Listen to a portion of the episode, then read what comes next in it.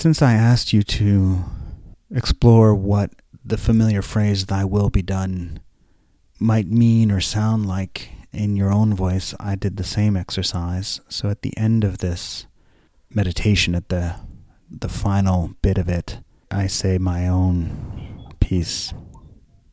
So here we go. The voice of the divine can be hard to discern. Our thoughts are so familiar, so comfortable, and so intimate.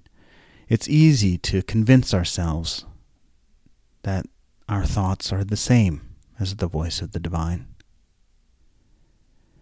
But if we quiet our minds and invite relationship into our lives in time, we will be able to hear the Spirit speak and to learn the difference between the two.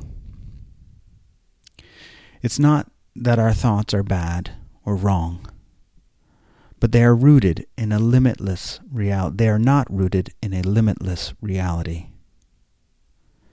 It's not that our thoughts are bad or wrong, but they are not rooted in a limitless reality.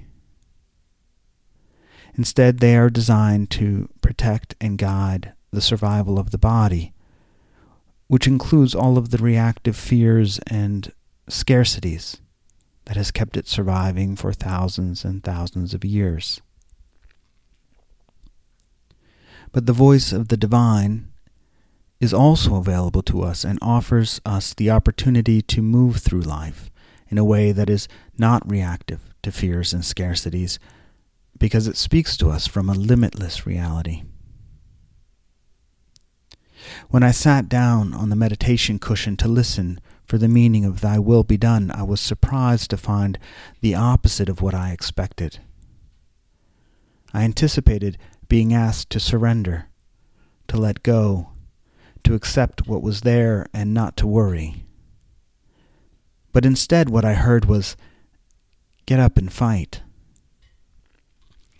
Not fight like you might in a bar defending your honor or stealing someone else's, but fight for the fulfillment of my calling. I live with a calling, a sacred role, one that I have been asked to play. I'm not unique in this. We all have been chosen, but this particular calling is mine. I alone am responsible for it. I alone am right for it. In every moment, there exists the opportunity to choose into this calling or to choose out of it.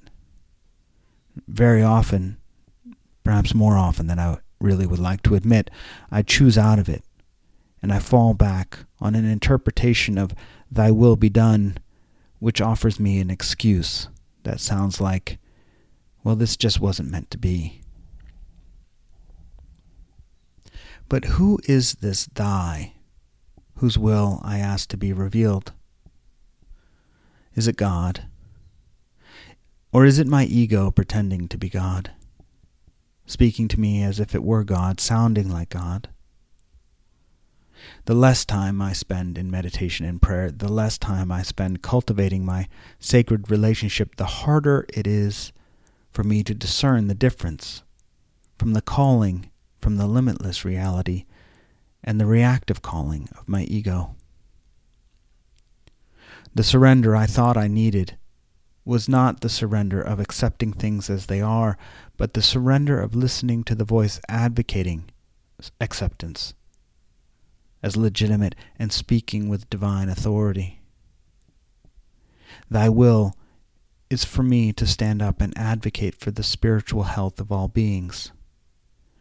For this to be done, I must put down the acceptance of things as they are. I must fight this voice that seems and feels so familiar, not as I would fight an enemy, but as I might fight a brother trapped by his fear and limitation.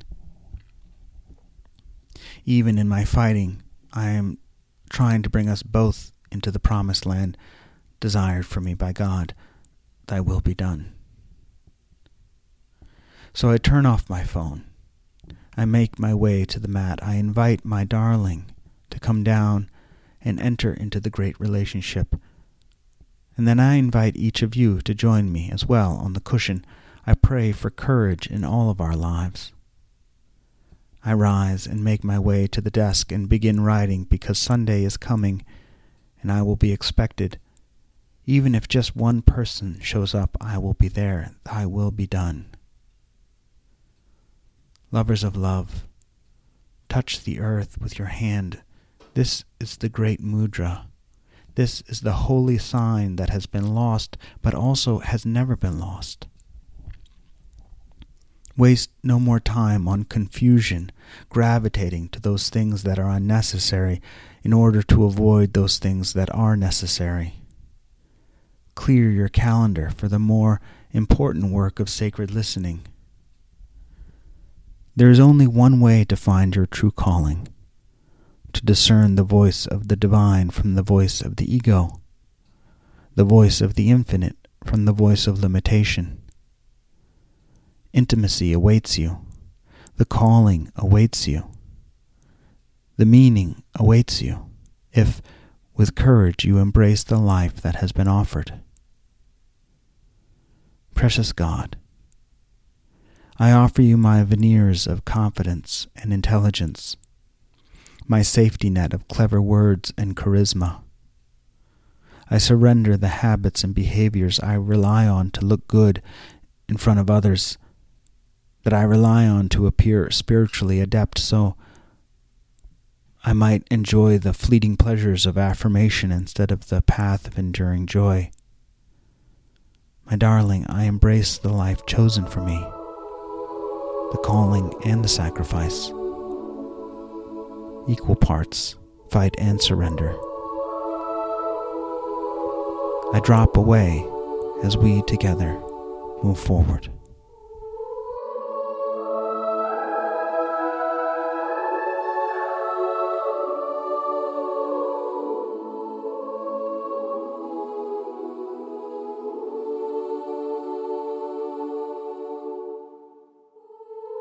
This meditation was delivered live at the Seeker's Table Sunday gathering held at 6 p.m. Eastern. Anyone can participate in the Sunday gathering, and it's an excellent time to ask questions about your spiritual journey and to meet other seekers on the path. If you'd like to join us, simply type join.theseekerstable.com into your browser and you'll be redirected to the Zoom room where we meet every Sunday at 6 p.m. Sometimes the spiritual path can feel a little overwhelming or confusing, and this can keep people from starting. If you would like some support and guidance, I have a free five day class called How to Add Meaning to Your Life, which can be found on the homepage of theseekerstable.com. But the very best thing you can do is just come on Sundays and participate. It seems antithetical, but if you want to stay committed to your own journey, the easiest way is to help others with theirs. And you can do this just by showing up. So come and take a seat at the Seeker's Table, and we'll all walk this journey together.